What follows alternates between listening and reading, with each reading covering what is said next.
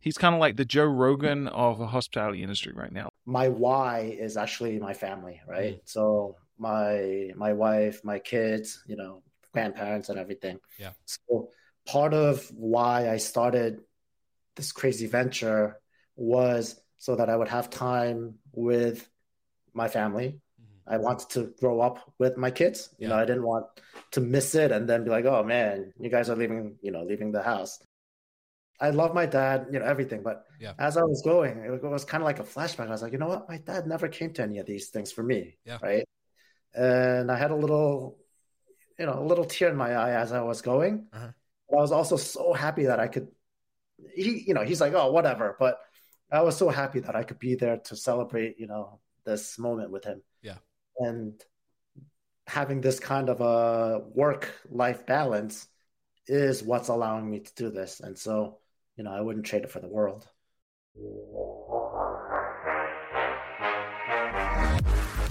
You're listening to Slick Talk, the hospitality podcast, a podcast for those who are in and around the hospitality industry who love, live, and breathe what they do. You can join us for candid and unscripted conversations with hospitality experts and founders as we go deeper into their personal stories while they're sharing their triumphs and trials that got them to where they are today. I'm your host, Will Slickers, and you're listening to an episode of Slick Talk, the Hospitality Podcast. Now, let's begin.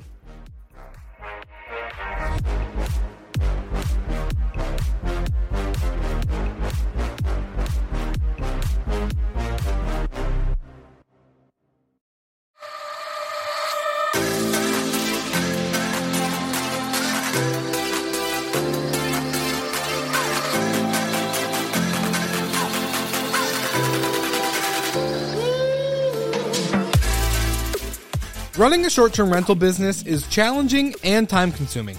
Whether it's 10 units or 1,000 units, trying to keep up with the latest trends, technology, hardware, revenue management, guest support, and R&D, it's become almost impossible and increasingly more expensive for the everyday host.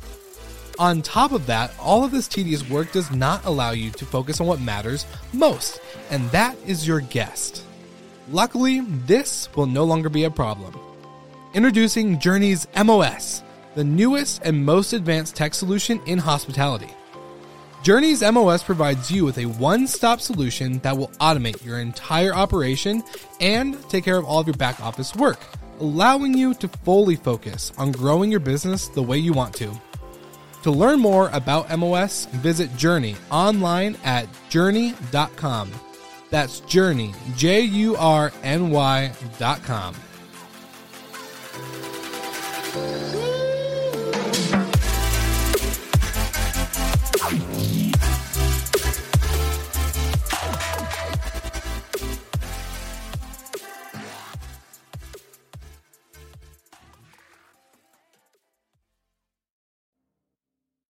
right, everybody, welcome back to another episode of Slick Talk, the hospitality podcast. And man, I'm loving the new intro. John, I'm so excited you get to be the first guest to experience the new Slick Talk uh, intro and outro to the show. But my man, this episode has been a long time in the making. And after getting to meet you at VRMA in person, live, it was so great to see you. I, I I'm just so pumped to have you on the podcast. So thank you so much for joining me today. Well, I'm really excited to be on the podcast. And, um, you know, like I said, being on this podcast is a huge milestone. So I'm really excited to, uh, to be on this podcast and, you know, kind of have this conversation with you. For sure. Well, this is a, this is a time to get into it because, um, man, your story is in, in it's incredible. Uh, just listening from your start to where you are today, you've had a lot of accomplishments and I, I just love seeing it shape in action. Right. So, um, let's just start in the beginning. How did you start getting into hospitality, short term rentals? What was that, you know, founders or beginners aha moment where you're like, all right, this this is it?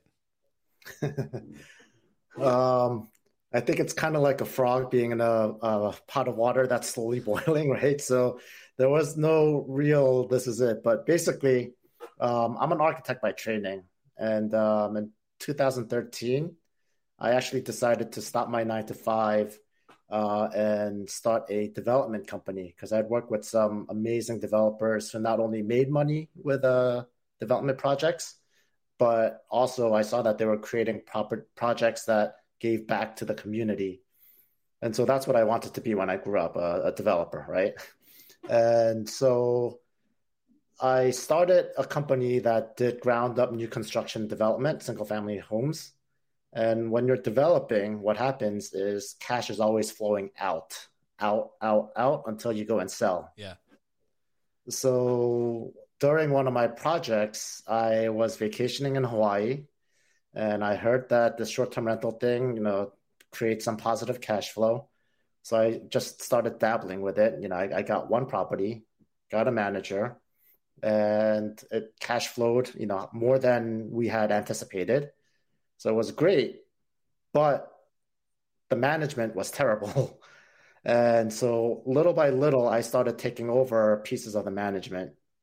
And the other thing is, I was living 5,000 miles away.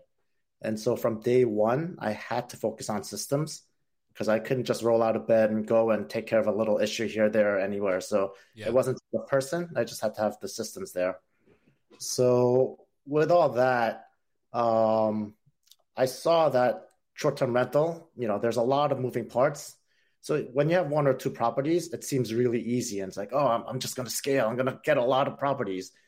But with one or two properties, I just saw like the messages were going to take over my life, and the scheduling was going to take over my life. And I didn't want to get to a point where there might be a great investment opportunity, but I was just stretched too thin so that I couldn't take it on. And so that's kind of how I got into this industry. Um, you know, doing it. And my goal was to be able to get one property every year into my portfolio. Um, and I was kind of on that track. Um, and then COVID hit. so and that kind of, right uh, you know, shifted things. But right before COVID, I guess that's, I guess 2019 was kind of the aha moment. Um, early 2019 was when I realized that I actually had a really solid um, system and company. Mm-hmm. And other people actually started asking me to manage their companies because I was bringing so much higher revenue than you know everyone else. Yeah. And then I was doing a real professional job and so it was growing and then i was all right you know if i go with this i could probably make uh, something you know big out of it uh, and so 2019 was when i was planning on really really expanding and growing uh, my hospitality company ohana stay. Um, i even went to legends in cartagena and that's where i met a lot of folks including simon lehmann um, and we could talk about that later um, and then obviously COVID hit. So that's kind of how I got into this industry in a in a nutshell. You know, I, I love it, and I'm curious to know with the cash flow. You know, because I want to I want to see what was the were, were you a owner? Were you a manager? What was the beginning steps? Uh, did you with that one property per year that you're trying to get? Was that an owning one property per year, so buying another property every year, or was it managing? Right. So it was owning, right? Okay. So it was all for you know essentially slowly growing a small portfolio of real estate, right? Yeah. Gotcha. And I think that's also one of the things that I, I wouldn't say it's unique, but I think like an owner, whether I'm managing for someone else or sure. my own property. And there is a different mindset when you think of it as an owner than as a renter or as a, you know, just you just take care of properties very differently 100%. than an owner. And so, yeah, it was plan. I was planning on owning each property one a year. Okay, that's good. Good to know. So now my second question goes into your systems, uh, also leading into more regulation stuff because I know Hawaii itself um, is a little bit more strict when it comes to regulation um, inside of not only short-term rentals but with travel, especially during COVID.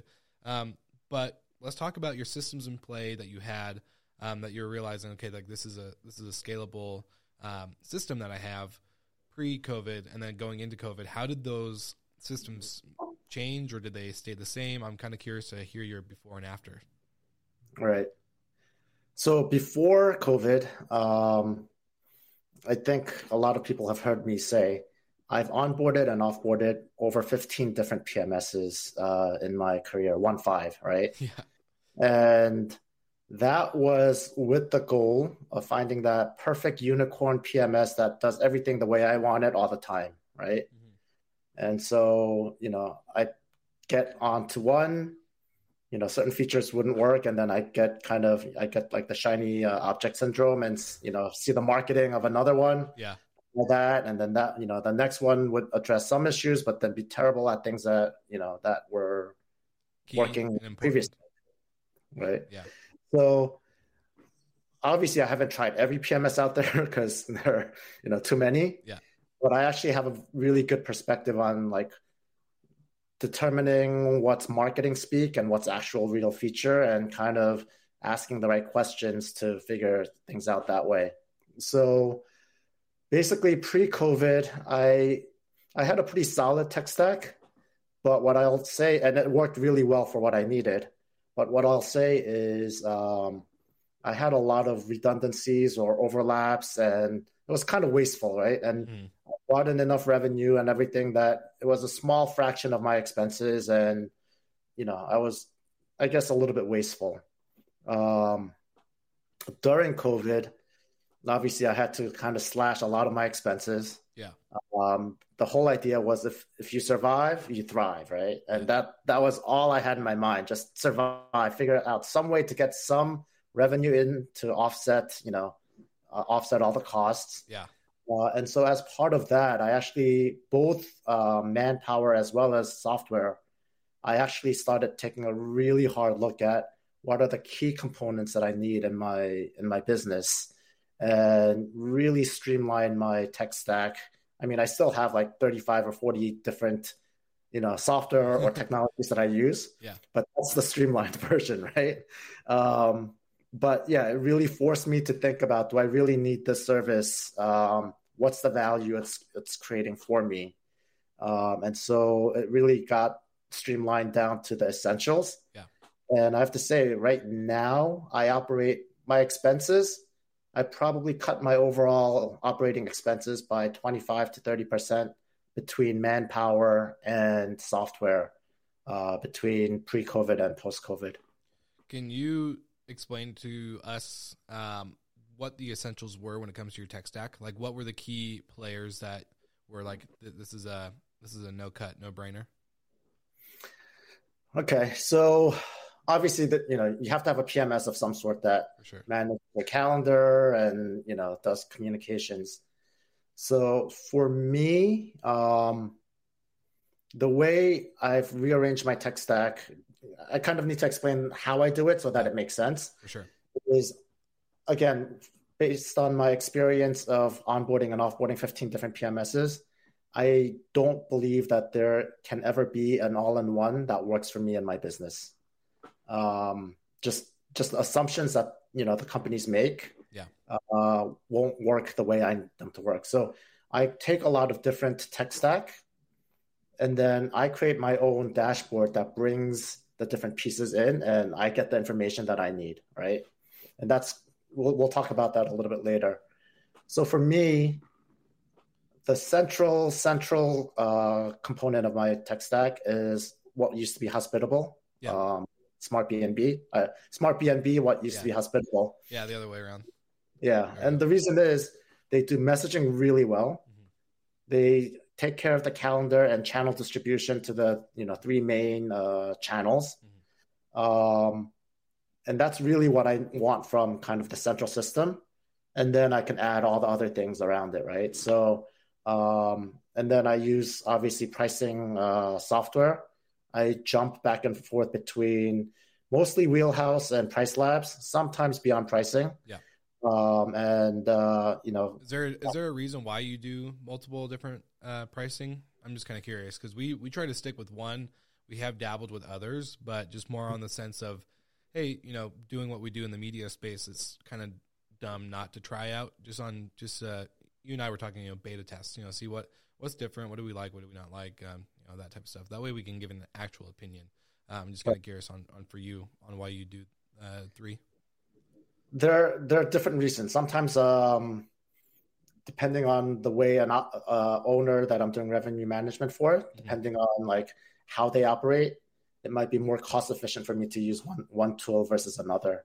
Um, some tools have better informational dashboard. Some tools have way more levers to kind of fine tune what you want to do. And so, you know, I routinely kind of rotate around it based on what I'm seeing in the market, what the client needs, what I want to do, and then also if I want to beta beta test the new tools. Gotcha. Uh, and so that's kind of uh, how I do it. But revenue management is something that I've always. That's the one piece that I've never outsourced. Yeah. I've done that from day one. And that's kind and of what I, your name has been like known for. I've always known John and the revenue manager. Like you were just always really good at making people more money. That's all I've heard, uh, especially like in the Facebook groups and through the Legends X guys or you know Jasper and Eric. Uh, so that's what I've always known you for before meeting you, and then getting to know you. I was like, oh damn, like this guy's really smart outside of just revenue management. So that's pretty cool. Also, the one way I'll explain my revenue management is I don't really play golf, but um, the guy who has like the ugliest swing, but somehow managed to you know hit it far and long, right? Like. Yeah. I'm not classically trained, but I've done a lot of trial and errors on my own property, right? Sure. That's the benefit of starting with your own properties because then you can play around and experiment. And so my processes, you know, by any traditional revenue manager standard, it looks messy but one way or another, it works consistently across multiple markets, right? So, yeah. um, yeah, that's kind of where my revenue management is. Cool. What was the What was the main question? I, I lost track. Um, your your three uh, um, non-negotiables when it came to tech stack. So you're talking about going between Beyond, PriceLabs, and Wheelhouse. Um, mm-hmm. You talked about uh, Hospitable, and then is there another uh, piece of tech that you just find really crucial? And then the third piece is not something that most people in this industry use, and there's just usually it's not just one. It's it's things like Zapier and you know those other things that help connect uh, one tool to another. For sure. And that's really what I use to then bring in any other piece of tech that comes in. Uh, so um, yeah, I mean there are lots others that I'd love to like bring up, but if I had to just strip it down and just have yeah. you know three or four, that's kind of where where it would be for me. Well, I've heard a lot of people talk about Zapier uh, recently, especially as it's becoming. I think it's not very popular in the industry, kind of like you said, but it's getting to the point where people start mentioning enough that others are like, "Oh shoot!" Like I just wrote down Zapier again because we were looking at it and we never fully like actually brought it in. So it's like, "Oh great!" Another reminder to to check out Zapier because I think you're you you mentioned early in the episode that you know the messaging and uh, the pricing and all this other stuff of, of the management side is just going to take too much if you have to wake up every or roll out of bed every five minutes just to go do something uh, regarding your, your properties. Um, if you don't mind me asking, what markets are you in outside of Ohana? Right. So um, obviously, you know, my main primary market is Hawaii yeah. uh, on uh, in Honolulu. Yeah, that's right. That's what um, I meant. I didn't mean Ohana. Yeah, no, Ohana says my company name. Ohana means family yeah, in, uh, in Hawaii. Um, but I provide revenue management services or um, kind of the tech tape services, uh, kind of the pulling together the different tech. Yeah.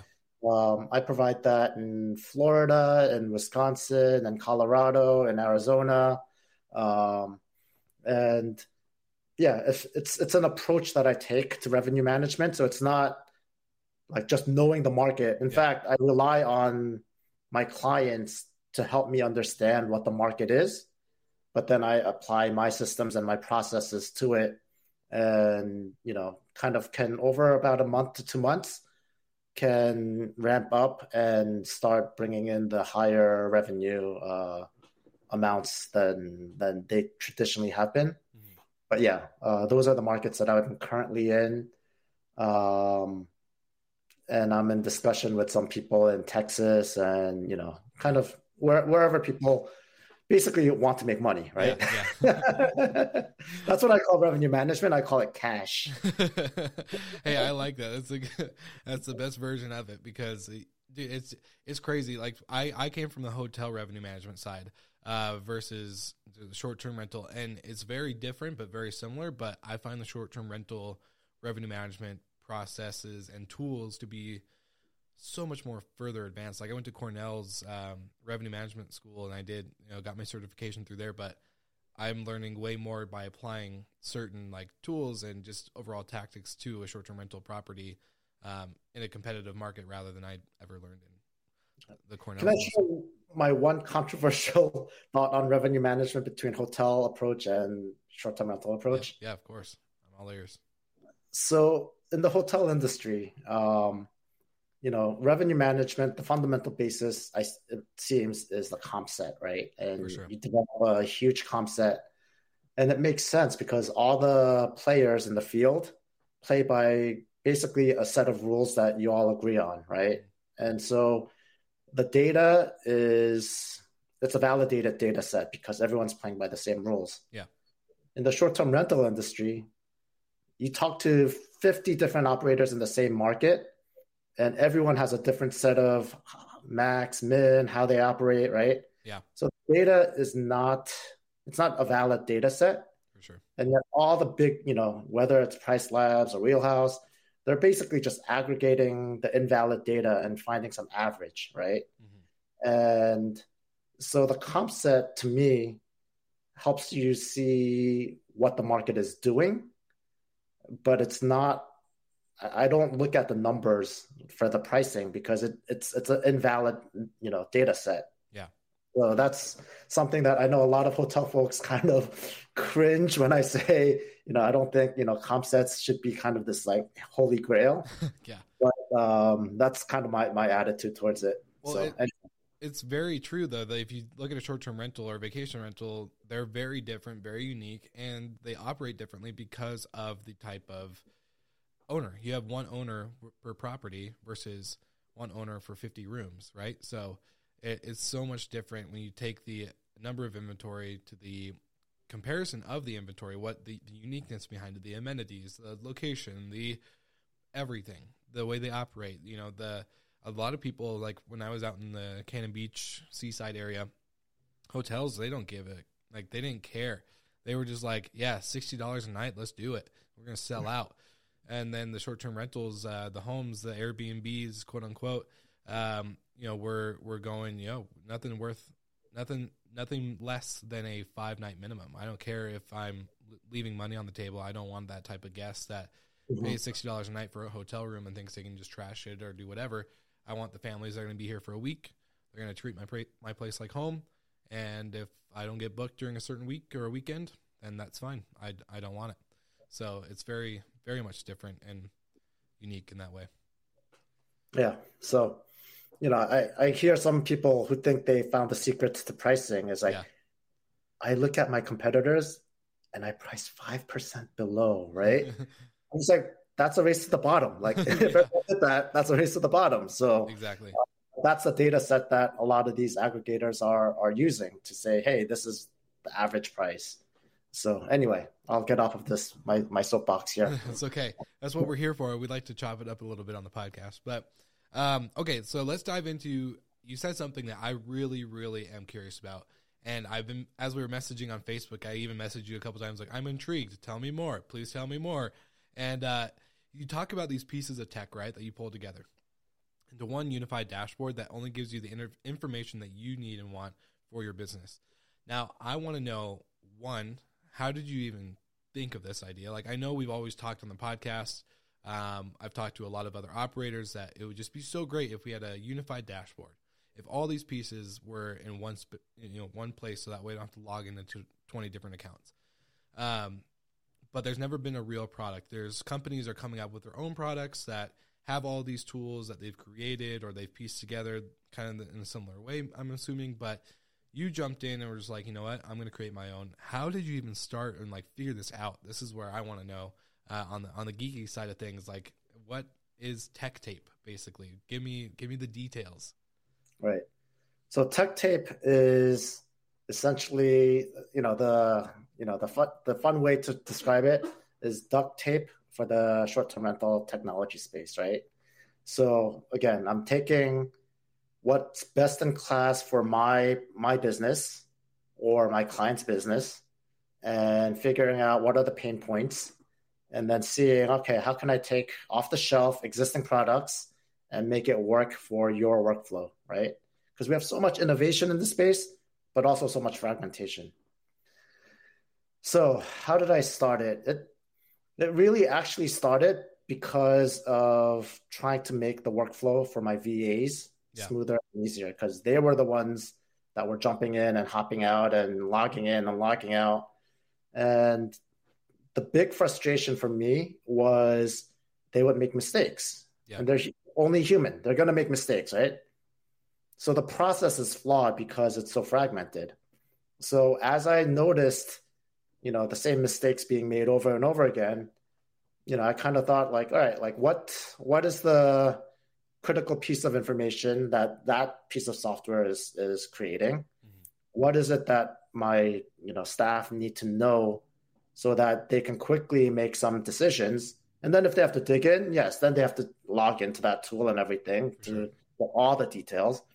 But you know, what's that like level of information that they can have so that I get frustrated when people make more than the same mistake more than two or three times, right? When when I make the same mistake two or three times, and I kept on running into that with you know all the different tech you know stack that I, I used. So it kind of derived from my own work process of saying, hey, you know, this tool, um, even some of the hardware tools like um, like the locks, right? Yeah. Like I can get visibility into the battery levels of the lock, but I have to log in to do that, right? Yep. Right. So if my VAs can see kind of the overall level and then track it after every in every guest, then we're able to plan for batteries running out. 100%. Uh, smoke detectors or carbon monoxide detectors. I don't know. Most people are probably in violation of their insurance requirements, but you need to be checking that after every guest, right? Yeah. And I can't rely on my cleaners to do that. So I have it so that we can remotely monitor it, mm-hmm. Track it so that if there's ever an insurance claim, I have a long history of, you know, it was faulty this time, we replaced it, and so it'll work with my insurance, right? Yeah. So it's all these things that like you know that you need to do, but I don't think there's a single PMS out there that will allow you to track uh, smoke detectors and seal, right? Yeah, yeah. Well, that's that that's that owner mindset right there that you're just talking about. That's not an operator uh, or um, guest mindset. Exactly. That is definitely the owner mindset. Exactly. If there's a huge insurance claim, they're going to say, you know, there's a fire. Show us that you've been monitoring your smoke detector. Hundred percent. If you don't have it, then it's going to be sorry you didn't. You know, clearly says this is a requirement, right? So it brings up a conversation that I had with Justin Ford from Breezeway because we were talking about the safety certification and all this stuff, and I went through the course with him and and all these other things, and he said, you know, that a lot of property managers are thinking like, oh, if anything does happen, a fire or whatever, it's not my fault. It's not my property. I don't own it. My name's not on the on the deed uh, or or on the loan from the bank, whatever. But that's actually very false. Like if you are the property management and you take responsibility as a, as an operator in that way, with the contract signed, you are responsible. That is part of your job as a as an operator. Um, so I think a lot of operators need to start bringing in that mindset of ownership um, like you. Yeah, I think that's a perfect example. Yeah, I mean, I I get there are lots of opportunities right now with the arbitrage model, and you know, people trying to get in, you know, with very little investment. Yeah. But you know, again, the bad side to that is a lot of these folks also not only don't understand short-term rental, mm-hmm. but also don't understand ownership, right? Or and, hospitality. Right. It's just kind of like, how do I make money, yeah. as opposed to how do I preserve this asset? How do I make sure it continues to, you know, how do I make a sustainable a sustainable business that is yeah. here to you know surpass COVID nineteen and all these other things that are going to happen in the world? So, right. Yeah. And I'm not saying everyone who does arbitrage does that, but I'm no. just saying yeah. it make the barrier to entry becomes lower and lower and lower. That you do get some people who enter into this market kind of without the right mindset, I guess, 100%. is uh, you know. Yeah. I'll back you up on that one. so so back to tech tape. So now you have all these pieces in one dashboard. How did you how did you create it? Did you bring out a developer? Are you gifted in this area that we didn't know? Um, I'm kind of curious to to see how you brought the pieces together. I'm assuming Zapier is probably a, a, a part of it too, just because of their their automation and their their Zap ability. Yeah, so it's multiple pieces, right? But the key thing, so no, I'm not a developer, right? I'm I'm savvy enough to kind of I could take a piece piece of script or code that's yeah. already been written, and then I can kind of kind of see oh this is the variable this is what it's trying to tell it to do but i'm not a i can't write code right? Okay. so everything that i do is off the shelf. I use off the shelf products whether on the short-term rental technology side or uh, integrating things right? So that's why i mentioned zapier. Um, i also use a platform called airtable again off the shelf right it's Yeah. uh it's essentially spreadsheet on steroids right Yeah. like it, it's crazy what it can do. And so by doing that, one, you know, a, a, a normal, regular human being that doesn't know how to program, if you're, you know, if you're dedicated and if you want to find out and if you want to make things work, you can make things work, right? Yeah. Without programming.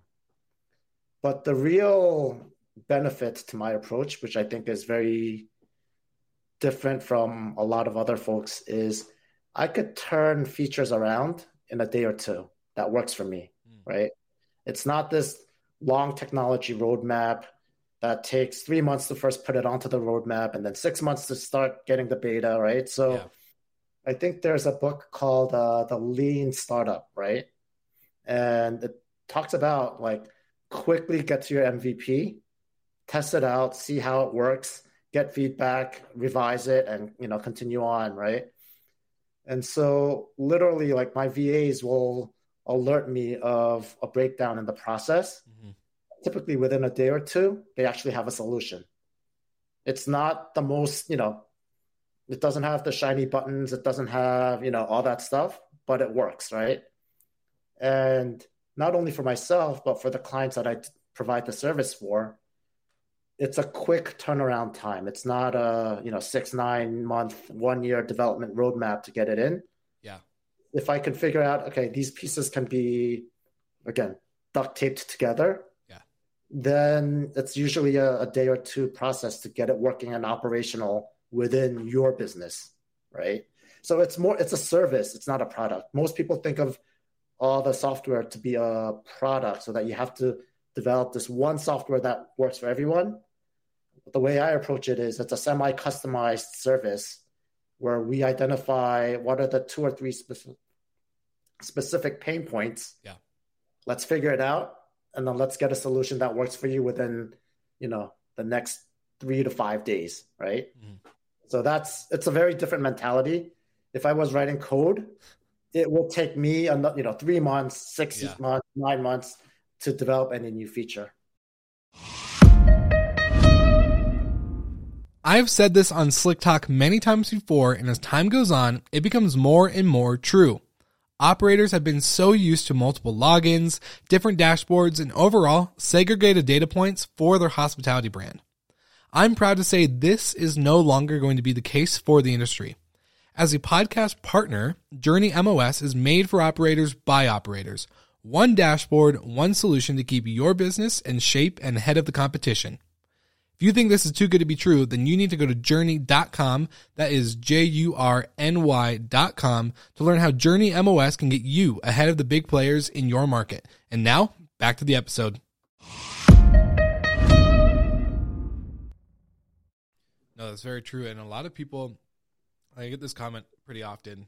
Um, a lot of people, entrepreneurs, people in the space, um, people outside of the space, people in networks, whatever. Um, they always say like, "Man, you execute so fast." It's like, how do you do that? It's like because you have to create systems that are easily changeable and easy to just pull the trigger on. It's just like what you're talking about.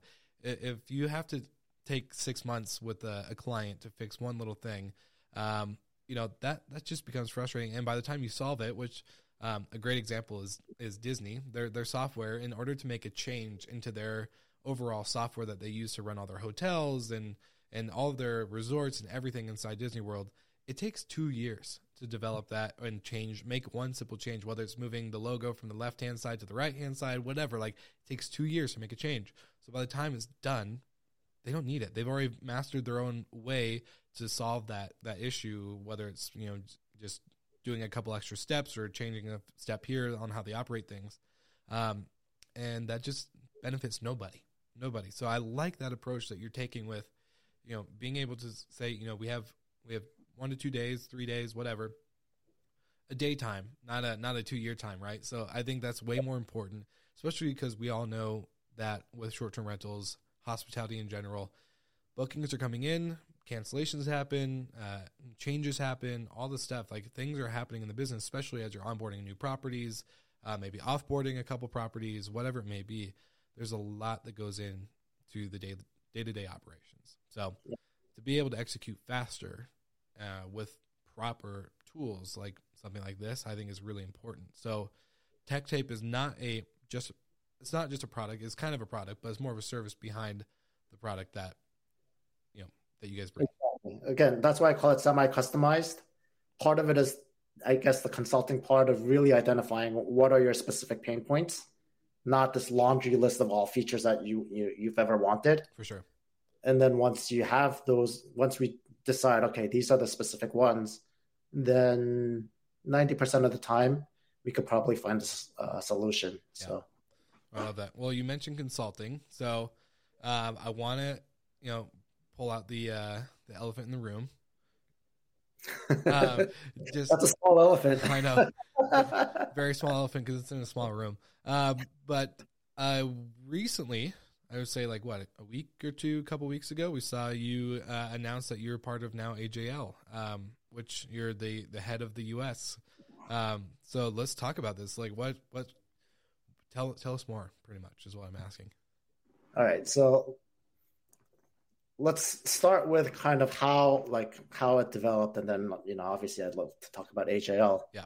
Um, so tech tape, I actually um, it's something that I've been doing, but I actually like made it a, a thing, a, pro, a separate product from my property management business. Yeah, um, all that um, because right now in Honolulu, there's a crazy, crazy legislation that's aimed at shutting down pretty much all short-term rentals other than hotels, right? Mm-hmm. And my business is like centrally located in, in Honolulu, and so if that gets shut down, you know, my business overnight is gone, right? Yeah. And so I finally it, it forced me to take that step of thinking, branding, creating, uh, you know, the service, this product, right? Yeah. And so that so the legislation kind of drove me to kind of think of a plan B that you know allows me to continue to stay in the industry that I love and to share some services and knowledge and expertise that I've developed over the years. I had mentioned before that I had met Simon at, in Cartagena. Uh, I guess that was the beginning of 2020, right before COVID, right? And um, you know, obviously we had spent a few days there with lots of other, you know, high level operators. But I remember the one moment I was, you know, we were taking a day off and we were all on a boat ride. And I remember distinctly thinking, I, I was having a beer with Simon. And that was the time I was like, you know what? I can, you know, I can approach Simon. Like, you know, he's a regular dude that I can say hello to, right? Mm-hmm. Up to then was like, oh my God, this is Simon Lehmann, right? Yeah. Um, so I was going to VRMA uh, in San Antonio, and I knew Simon was going to be there. So I really wanted to kind of get kind of market validation and get some feedback from Simon on Tech Tape and what I saw as problems in the industry, and you know how Tech Tape would solve it. Um, and our conversation, as we were talking about AJL's uh, needs and Tech Tape's needs, um, there was not just technically, but there was just a lot of overlap in terms of, you know, what I could provide and what, you know, what I do and how I do things. And then obviously, you know, what AJL does and some areas where I could potentially uh, assist. And so that's kind of how this whole AJL, uh, you know, thing develops, right? Yeah. Uh, and so, yes, so my role in the US for AJL, I, so AJL you know, is the go-to partner in the short-term rental industry. I mean, I, I don't think, you know, I, I really need to say that, but I think they're obviously they're way more known in Europe than in the US, and sure. so that's that's part of the reason why you know I'm partnering up with uh, with AJL.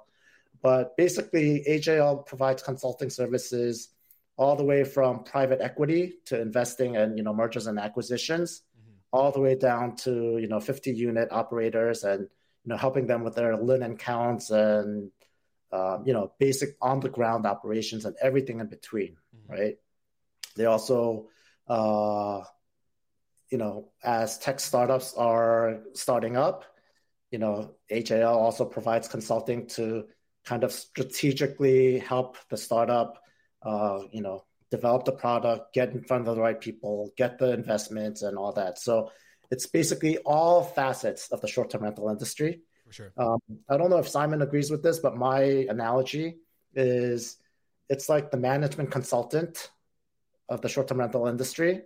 Um, you know, just focus on the short-term rental industry, right? Sure. And we can help with business operations uh, across the board. Um, and so my role is essentially you know, AJL has had clients in Australia and Southeast Asia, obviously in Europe and in North America and in South America. Mm-hmm. But partly due to the time constraints, partly because they're physically based in Europe, it's very difficult to service the US market. Yeah. Uh, and so my role is to basically, you know, expand AJL services across all, you know, all businesses in the US. And obviously i'm more i come from the on the ground you know yeah. operations technical you know that type of consulting right yeah, yeah. um but already in the past two weeks um it's been eye-opening to see kind of the the breadth of you know of activity and things that this industry uh uh you know can have impact on and so I'm all on board. I'm excited. Yeah. Um, you know, it's this was definitely not the path that I imagined, right? Yeah. Um, I always imagine, you know, you know, Ohana Stay or Tech Tape, you know, and I'd just be focusing and just plowing away. And these things are all going on, right? But being able to work with AJL is, you know, is uh, is an amazing opportunity. For sure. Um, and yeah, so that's that's where where this stands. Well, let me ask you a question. As a founder, uh, you know, you have your own businesses. Um, you're doing this with AJL. What what does it look like for for you on a day to day when it comes to time management? How do you how do you balance out your your? I know it gets crazy. Like, and people like I don't even have the same answer. I don't have the same answer I used to have, where I was like, oh, I got a very detailed calendar and blah blah blah. Um, sometimes you just can't do it. You have to go. You have to go off your schedule, go off your habits, your routines, whatever. But I'm just kind of curious. You you you have so much uh, that you've built. Um, you you're you're a very good when it comes to like when I think of you and what you've built with Ohana Stays with with hearing tech tape and now being with AJL. I think that your your quality. You you just do really good quality, uh, whether it's service, building a management company that you know builds good quality of guest experience, good revenue, good operations. Like it's just very good. There's not a part that I'm not like, oh, well, you could probably improve on this area. You know, like you're, you're very detailed, and I like that. Uh, but how do you manage your time? How do you, you know, obviously there's some key aspects of your of your businesses that have automation in, involved. You have VAs, but I, I don't know. I just as a founder, I'm, I'm always curious to hear founders' day to days. You know, their their habits, their their routines, the things that they create and do for themselves that work out for uh, for them. Yeah, there are lots of things to improve. so many things, right? But um, uh, I think the key issue, key thing that kind of helps me is I started, you know, becoming an entrepreneur, you know, creating my own companies. Yeah. Um, I started that actually. My why is actually my family, right? Mm. So my my wife, my kids, you know, grandparents and everything. Yeah. So part of why I started this crazy venture was so that I would have time with my family. Mm-hmm. I wanted to grow up with my kids. You yeah. know, I didn't want to miss it and then be like, "Oh man, you guys are leaving, you know, leaving the house." Yeah. Um, and so that's part of the foundation. And I, you know, I, I lose focus obviously sometimes. Um, but yeah, but that's kind of the overall outline that that I work with, right? Mm-hmm. And then so between Ohana Stay and Tech Tape, to me, it's all the same thing, right? Yeah. It's separate services, but it's the same exact business. And so it to me, it doesn't feel like two different businesses. It's, you know, using the same system and helping to solve problems. So that's not all that challenging right now. Um, obviously, with onboarding with AJL, that's going to create some you know additional time constraints and everything, and that I'll figure out as as I go along. The other thing that I do is I live and die by my calendar. Um, yeah, and amen so, to that. Amen to that. And so, you know, I have my calendar. I finally got my wife to start using the calendar the way we need to. and so, you know, people, do you have yeah. your wife booking like date nights and everything or blocking off time? Please. yeah, well, if it's something that like my time has to be blocked out, yep. there's a specific calendar where she blocks that out, right? That's awesome. Um, and you know, my schedule is pretty much available for anyone to book, right? If anyone wants to, you know, chat, there's a Calendly link, right? Um, but then I also have big blocks of time that I, I block out. Weekends I block out completely. 100%. And so I, I guess I try to, you know, kind of create what the boundaries are that I'm willing to to do. Uh, and then out of that, within that, you know, the remainder of the time, that's where I need to kind of figure out what I need to focus on. I think I'm pretty also I'm pretty good at when I start feeling overwhelmed, I'm pretty good at taking a step back and saying, um, what are the most you know urgent or most critical things that I need to be working on, or what are you know the most value driving things that I need to be working on, and so that I can focus on that at the time that I need to. And I think it's it's that discipline of you know blocking out my boundaries and then working within that. Uh, I don't know. That's yeah. how I can say it. But I have to say, recently my schedule has gotten a lot busier. Yeah. Uh, and so, you know, I'm well, trying to keep that, you know, true. Well, it's good that you, I don't know, a lot of people, if I ask them that question outside the podcast or like in person, um, a lot of them don't have like that self awareness to know like when they're burning out or when they need to block off like, hey, I just need to sit back and like what are the top priorities I need to focus on and cut, kind of cut out the noise, right? Because we get so I don't know. At least I do. I feel like I get hit so many different directions with different things, and it's like it's like oh my gosh, I want to hit all of them. Right? You want to be you don't want to be that guy that gets too busy to to work with people or to to talk to somebody or to give an opinion or to whatever. I don't know. Um, and I actually had a like interesting time at um, the LiveRez partner conference uh, talking with Andrew Bate, uh, CEO of Safely, and he's like, you know, there's going to be a point where you're gonna you're not gonna be able to talk to everybody, and you're gonna you know be too busy for for some people, and that's that's okay. And I was like, well, but I don't want to get that way, and and I I think it's very good for for us as entrepreneurs, um, especially in this industry, you know, to be very self aware of. You know our our why. I love that you mentioned your why. I saw you post uh, on Facebook a picture with you and your son going to the barber shop, and I saw the great mission that I want to keep going. Like, yeah, as long as he'll let me. Yeah, get a haircut with him, right? Yeah, no, that's great. I, I I'm a big fan of that. Like I just um, you know, my, me and my dad were never close as a, as as a kid, but you know, as an adult now, it's fine. was I actually. I mean, he was there. Yeah. Uh, yeah, and I think last night my son, his middle school, uh, he was one of the recipients of a character award, right? And I was so proud of him. Yeah. We went, and you know, I love my dad, you know, everything. But yeah. as I was going, it was kind of like a flashback. I was like, you know what? My dad never came to any of these things for me. Yeah. Right. And I had a little, you know, a little tear in my eye as I was going. Uh-huh. But I was also so happy that I could, he, you know, he's like, oh, whatever. But I was so happy that I could be there to celebrate, you know, this moment with him. Yeah. And having this kind of a work life balance is what's allowing me to do this. And so, you know, I wouldn't trade it for the world.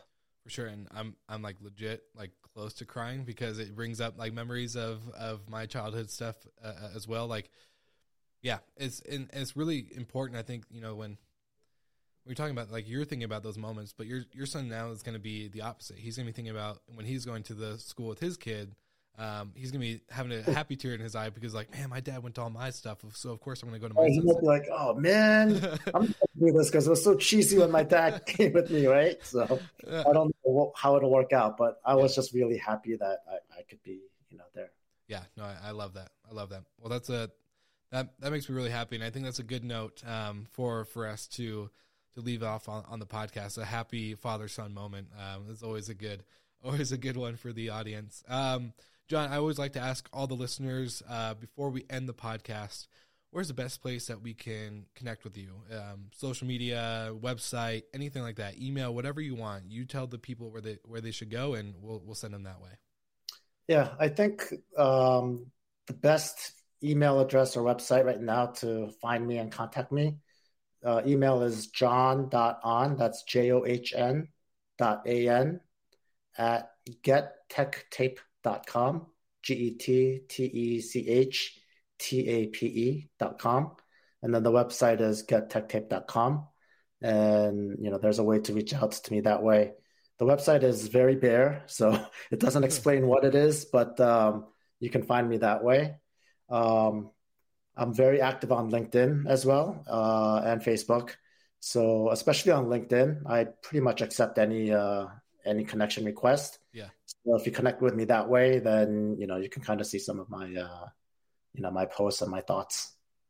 Love it, love it. Well, we'll make sure we put everything in the show notes so that way people that are listening, uh, whether they're driving and you know going to click on it after they're done driving, don't don't listen or don't podcast and drive, I guess, if that makes sense. Uh, but yeah, we'll make sure it's all in the show notes so that everyone has access to you. Uh, I love your story, and I'm just super thankful to have you on the podcast. Uh, it's been a really good time talking to you. So uh, you heard it first, Slick Talkers. Go ahead, check out the show notes, and we'll see you guys again next week. Thanks, Will. Thank you so much for listening, and thank you to our show partners for making Slick Talk, the hospitality podcast, possible. We hope you enjoyed the show, and we would love to connect with you outside of the podcast. So you can follow us on all of our social media channels for daily hospitality content, or find us on slicktalkthepodcast.com. And don't forget to rate, review, and subscribe so you never miss an episode. I'm your host, Will Slickers, and we will see you guys all again next week.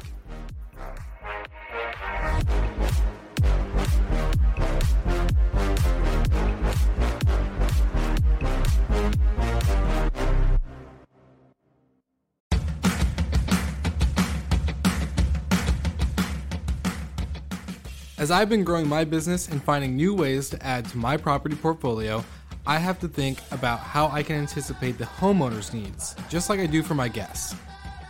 One of the things owners always ask is how is my property going to be protected? What happens if something gets damaged or worse?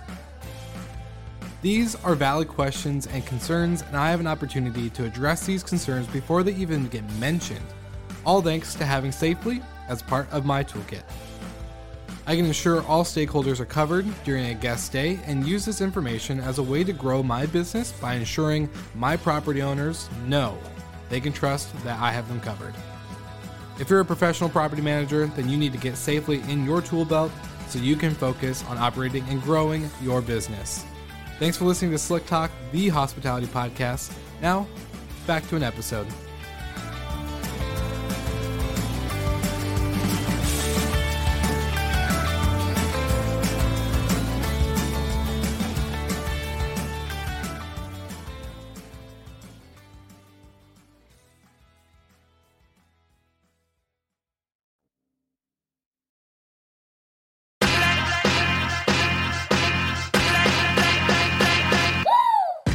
What's up, everybody? If you've gotten this far into the episode of Slick Talk, the Hospitality Podcast, then you are amazing, and thank you so much for tuning in.